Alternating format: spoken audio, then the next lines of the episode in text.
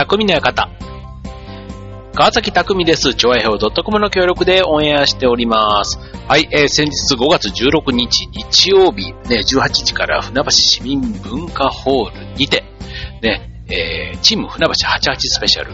えー The Greatest Showman Presented by 英雄会有志劇団というちょっと長いですけども、えーと映画 The Greatest Showman、えー2017年にヒュー・ジャックマンが主演で、ね、やったあの、サーカス団の、えーです。映画を、えーモチーフにした、っていうかまあ、そのままですけどね、その映画の、えーを元にした舞台、ミュージカル舞台ですね。はい、それに、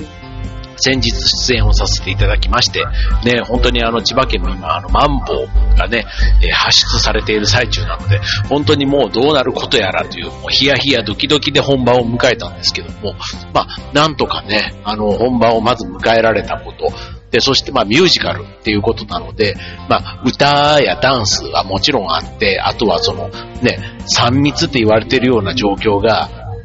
まああったりする中で、まあいろいろね、本当にもうあの、苦労は絶えないっていうと、本当にあの、その苦労の話だけでこの番組が一つ作れそうなぐらい、ね、あの、ね、1回2回全、前編後編みたいな、なんかそんな感じで、ね、お届けできるぐらい、なんかいろいろエピソードはあるんですけども、まあとにかくあの安全にね、まあこういう時期ですから体調管理はもちろんなんですけど、まあ自分の安全もそうだし、周りの安全、お客様の安全、それでね、本番を乗り切るっていう、なんかそんなところをね、えープレッシャーというか、あの課題に抱えながら、ね、ただどこでね、どういったその、ね、見えない敵が潜んでいるかわからないっていう中で、で、しかも年齢もね、小学校1年生から上は65歳ぐらいまでの方が、えっ、と、出演者だけで27人ぐらい、スタッフ入れてまあ30何人みたいな、そんな感じでね、やったんですけども、おかげさまで、えっ、と、お客様は231名ね、ご来場いただいて、まあまあ、あの、座席もね、こう一個ずつこう飛び飛びで、席を作っていくと、意外とね、こう埋まってる感があるっていうんですかね。そう、だからこう、あの、エンターテイメントがね、こういろいろ大変になってもう1年以上こう経っているわけですけども、なんかこう、ね、大手のそういう劇場とかは当然もう、あの、いろいろ工夫しながらね、だいぶ前に再開してるわけですけども、こういうあの市民団体というか、ね、有志でやっているような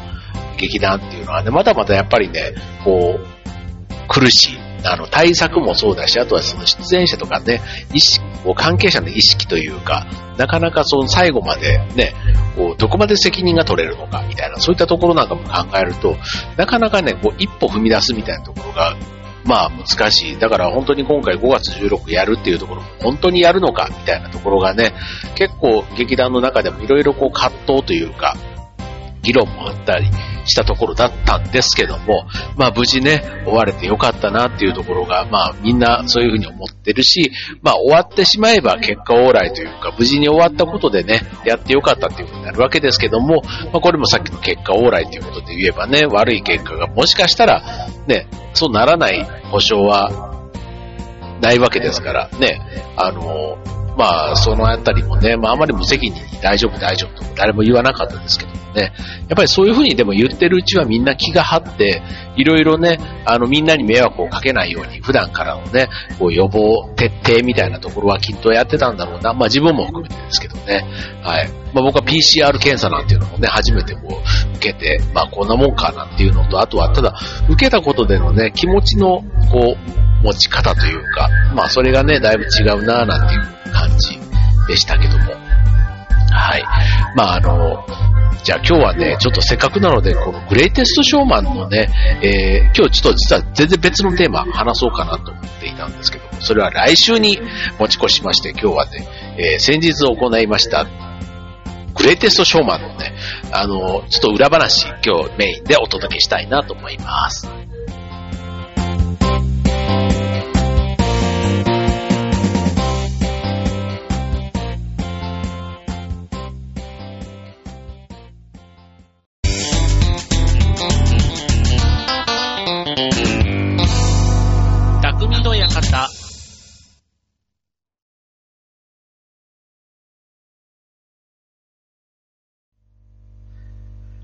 はい。ということで、えー今日のテーマは、えー先日お送りいたしました。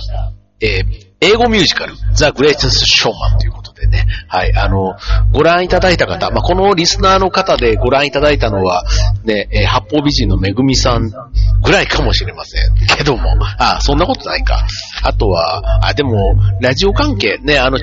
劇団フーダニットのメンバーもね、あの何人か見に来てくれたりしましたけども、まあ劇団のメンバーがこの番組のリスナーかっていうとそうとも限らないので、まあ純粋に、うん、まあちょっと見に来てくれた方がリスナーの方にいればなんですけども、まあ今回その英語ミュージカルということで、えっ、ー、と、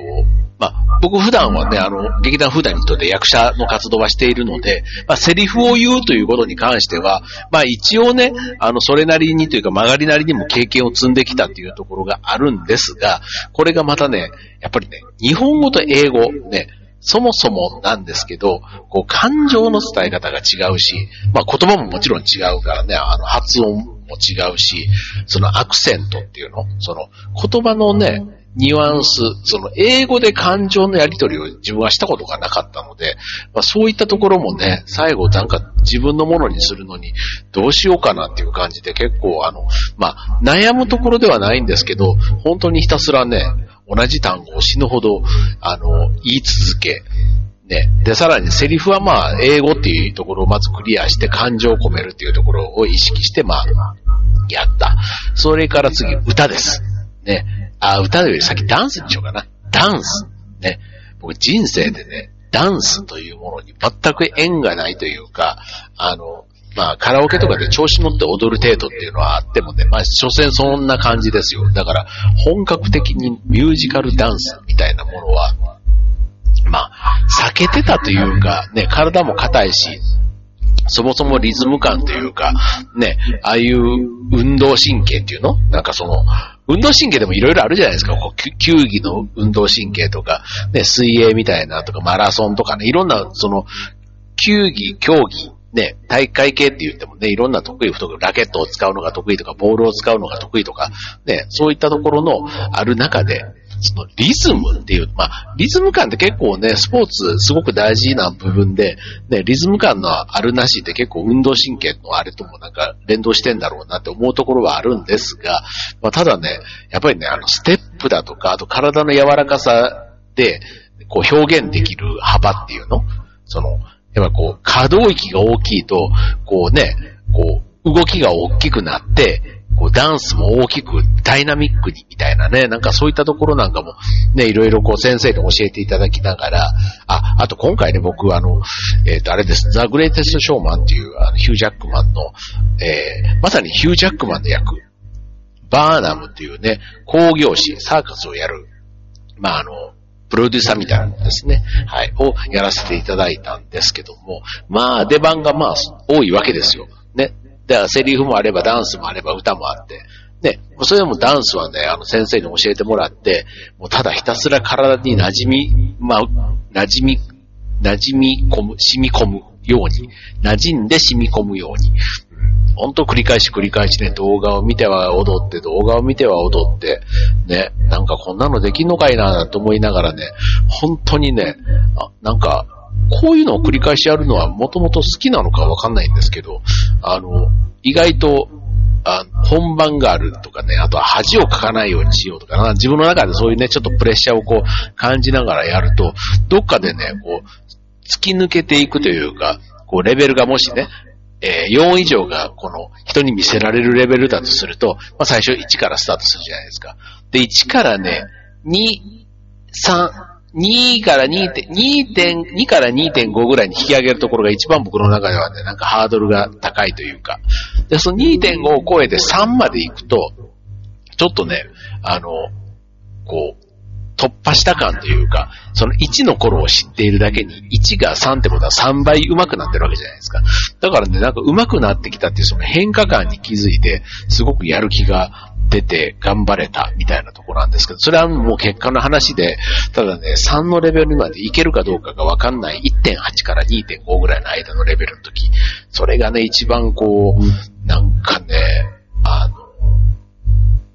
早く本番が終わってくれないかなとかね。あと本番ででも恥はかきたくないから、みたいな、なんかそんなところをね、あの、や、思いながらもうとにかく体を動かして、あの、ね、マラソンとかでも、こう、努力は裏切らないみたいなね、昔有森優子さんが言ったような、ね、えー、ってあるじゃないですか。ダンスもね、ほんとね、努力がちゃんと結果に出てくるなっていうね。だからもうサボってたらその分全然ダメだし、あとね、そう、頑張ったその分が、こうちゃんとね、結果に出て、まあそれがね、周りから見てもやっぱりわかるわけですよ。努力してる証みたいな。なんかそれがね、ああなんか、こう、この年になってもじゃないですけど、あちゃんと結果に出るんだなっていうのはちょっと嬉しかったところがありました。はい。で、それでね、僕の中の最大の難所は、なんと言っても、歌なんですよ。歌がね、ほんとあの、一応、去年の8月にオーディションでこの役をいただくことになったんですね。そう。で、まあ別にこの役をやりたくてオーディションっていうよりは、そのザ・グレイテスト・ショーマンっていうミュージカルに出たいっていうところはもちろんあって参加した。で、その中でのキャスティングをね、決める際に、じゃああなたこの役とこの役ね、なんていうので振り分けられた一つが、まあ、主役の今回のバーナムという役だったんですけども、それでまあこの曲を歌ってくださいなんて言って、その、まあ今回も歌った曲の一つを、えー、歌ったわけなんですけども、まあその時はね、もうね、英語もままならないし、まあその耳で覚えて、リズムは刻めても、そのリズムに合わせて英語の歌歌詞が追いつかない。要は舌が回らないっていうのかな。そう。まあそんなところから始まって、まあなんかね、結果的には、でも今回のその役をいただくことになりと。で、そこからですよ。まあ去年の8月以降ね。で、そこからオンラインのボイトレスクールというか、まあ、グループレッスンが主のやつなんですけども、それに入りまして、で、それでね、もうなんか、もう、とにかく、歌を歌うっていうことが、もうカラオケも含めて、結構遠ざかっていた。15年ぐらいは軽く遠ざかっていて、まあ、歌、鼻歌ぐらいはね、歌ったりするんですけど、いわゆるマイクを持って歌うなんていうことも、本当になんか10年ぐらいカラオケも、うん、まあ、行ってないっていうと嘘になるんですけど、本当に、でも進んでいきたいなと思ったこともなかったんで、結構ね、歌は、まあまあ、ハードルが高いなぁなんて思って、で、そういう洋楽っていうこともあったので、まあその、オンラインのね、えー、ボイトレに8月から入りましたと。ただそれでもね、やっぱり今回のそのテーマ曲、4曲ぐらいソロで歌うのがあって、これはちょっとなんとかせねばということで、もう一つ、ね、あの、ミッチェル、ね、同じ木曜日パーソナリティ、ミッチェルは彼女はもう歌のプロフェッショナルなので、彼女に紹介してもらった、まあ、英語、洋楽のね、え、指導とか、あとミュージカルの、あの、生徒さんなんかも持ってるというね、素晴らしい先生を紹介していただいて、で、11月から、まあ、本番のね、え、前の、あ、2日前までですか、まで、えー、まあ、月2回ペースで、レッスンを受けさせていただいて、まあ約半年ですね。はい。で、なんとかね、本番の舞台に立つことができたというところなんですけども、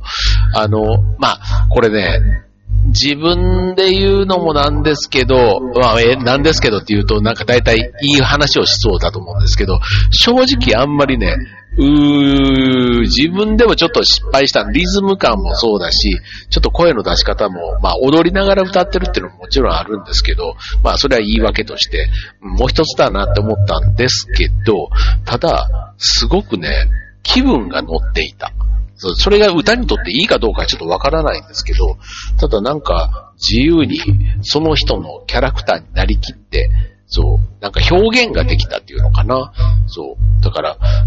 テクニカルな、こう、ね、声の出し方ってあるじゃないですか。で、そこに関しては正直、あの、普通にこう聞いてくれたお客さんからするとかなり物足りないところもあったのかななんて思うんですけど、で、ただ、うんその感情を込めてとか、なんかそういったところに関してはかなりね、いい形で我ながらね、できたんじゃないかななんてちょっと思っているわけですよ。そう。だから、歌に関してはね、ちょっと想定外の、あの、いいところもあったけど、まあ、なかなかね、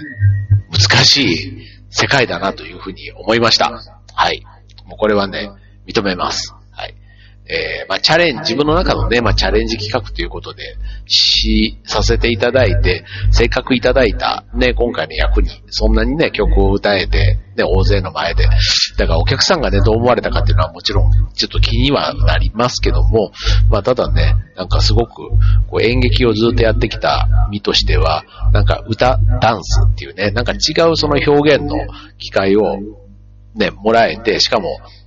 半年以上、そういうことを、に時間を費やせれたっていうのは、すごくこのコロナ禍の中でね、なんか、あの、いろいろこう、ね、1月2月だって緊急事態宣言があってみんなで集まることもなくて、こう、ズームとかで稽古みたいな、結構そんなこともやってたりしたんですけども、そう、なんかそういう経験もそうだし、うん、こう、今の、こう、劇団フーダニットの中では味わえない、だいい意味でね、いい意味で味わえない刺激だとか、なんか、あの、得るものがあったなぁなんていう、そんな機会でした。本当にね、あの、こう、海外留学みたいな。ね、え、まあ、言葉は別に普段は日本語でみんなで喋るんですけども、あの、舞台上で英語で喋っている。で、英語でお互いのこう、感情を汲み取り合いながら、こう、芝居を進めていくみたいなところが、本当にね、こう、留学している時の気分みたいな。なんか、あの、まあ、ニューヨークが舞台のね、えー、芝居でしたけども、なんかそんな気分にもなるような、ニューヨーク行ったことないからね、わかんないですけど、まあ自分自身がね、ちょっとそういう、あの、外人の役という、まあ普段ね、劇団の普段の中でもね、役自体は外人なんですけど、あの、ステップ踏んだりとかなんかそういう仕草みたいなところはね、今回のミュージカルすごく自分の中では意識して、ある意味過剰に外人っぽい動きをしてたなって感じです。はい。まあ普段のね、また、あの、芝居とミュージカルで共に舞台に立って表現するってことは同じなんですけども、その違い、面白さ、すごく感じましたね。はい。で、あとね、もうね、舞台の上はね、やっぱりね、ハプニングが多いんですよ。で、ハプニングがあって、まあそれはそれで面白みでもあり、なんですけど、まあ、今回はね、一回の公演しかなかったので、できればもうハプニングもなく、あの、まあ、いいところもね、そう、一番本番が、結構ね、一番本番が良かったっていう場面はね、いっぱいあって、なんですけど、逆に本番じゃない時の方が良かったっていう部分も、まあ、抜き取っていくとあったりするんですね。そう、だから僕の場合はダンスの振り付けを忘れたとか、ね、リズムがずれたとか、ね、あとは、その舞台上でのハプニングで自分がフォローしてあげれたところを、あなんかその時にすべきかどうか迷っちゃったら気づいたらもうタイミングをちょっと逸してたみたいなね、そういったところもあったりで、まあ反省もそれなりにありますし、ですけど、あの、まあまあまあまあ、まあでもやってよかったなって本当思いましたね。はい。自分の中の、なんかこう、1ページ、歴史の中の1ページに刻んで、全く問題ないというか誇れる、そんな、あの、舞台の経験を今回させていただきました。はい。もう本当にね、あの、共演者の皆さんもそうだし、スタッフ、ね、あとはいろいろ演技指導なり、こう、歌の指導もしてくださった関係者の皆様にね、感謝しながら、なんか今回のこのご縁がね、今回限りじゃなくて、まあ舞台自体はね、もうこれで一回こっきりで終わってしまって、ね、お客さんの中からは、まあお世辞でもね、あと2回ぐらいやんないともったいないよね、なんて言ってくれる方もいて、ね、それはそれで今後の励みにしたいと思うんですけども、はい。まあそんな感じで、えー、ございました。はい。えー、舞台ね。あの、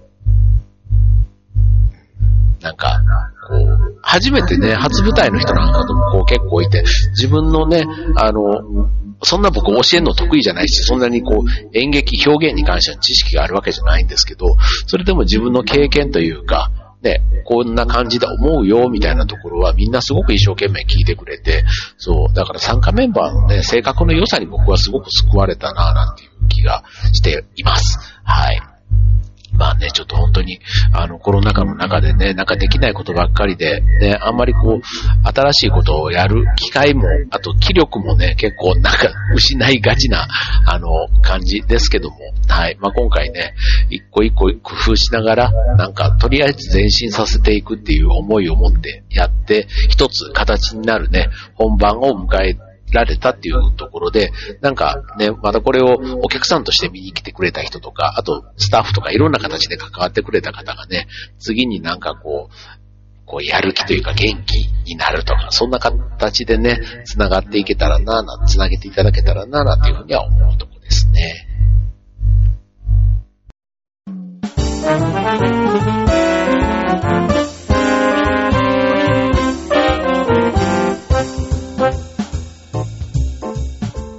はい。ということで、今週の匠の館は、えー、16日のグレイテス、ザ・グレイテストショーマンの、まあ、総括、振り返りということで、お届けいたしました。はい。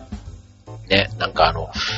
英語をね、こんだけ一生懸命やったのは、やっぱり初めてだったし、こう、目標がちゃんとあるから、それに向けてすごく頑張ったなっていう感じはしています。はい。だからね、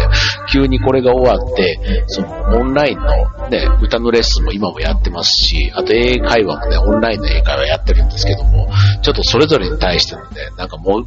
こう、目標がこう、失われて、どうしようかなって、ちょっと正直本当にそんな感じで今悩んでいるところです。はい。まあ、あの、英語のね、ミュージカルも今回こういった形で関わらせてもらえたので、またなんか機会があればなぁなんてのは思っているんですけども、まあなかなかね、本当にあの、大変でしたけど、今回その船橋っていうね、僕のどっちかというと得意エリア、ね、まさにお膝元のところでやってくれたおかげで、あの、いろんな形でね、僕もあの、舞台に立つ以外のスタッフ的な役割のところも、こうサポートというかさせていただくことができて、まあそのあたりもね、すごくあの勉強になったし、結果的にね、何かを手伝うってことは誰かが喜んでくれることにつながるわけなので、なんかそういった時間をね、このコロナ禍の中で、こう人と人とが交流すること自体が本当にこうままならない、そんな時に、こう人に対してね、何か手伝ったり、ね、こう笑顔になってもらう、元気になってもらう舞台を、あの、届けることができた、なんていうところは、なんか自分の中ではね、ちょっと、あの、頑張った甲斐があるな、なんていうふうには思っています。はい。まあ、ということでね、次はね、7月9、10、11、フーダニットの公演が実はあるんですよ。で、これもまたね、去年の4月にやる予定だったやつなので、あの、まあ、期間はね、もう1ヶ月半ぐらいしかもう時間がないんですけども、これからね、もうセリフを叩き込んでちょっと、あの、準備していきたいなと思っていますので、はい、こちらの方もぜひぜひよろしくお願いいたします。はい、ということで、えー、まもなくね、梅雨時期かもしれません。ね、皆さん、あの、ちょっと洗濯物が乾きづらくてね、も、ちょっと我が家は今、風呂場のガス乾燥機みたいなやつを使って洗濯物を毎日乾かしていますけども、はい、ちょっと鬱陶しい季節、なるべくね、快適に過ごしたいものです。はい、ということで今週の匠の館はここまで。バイバーイ。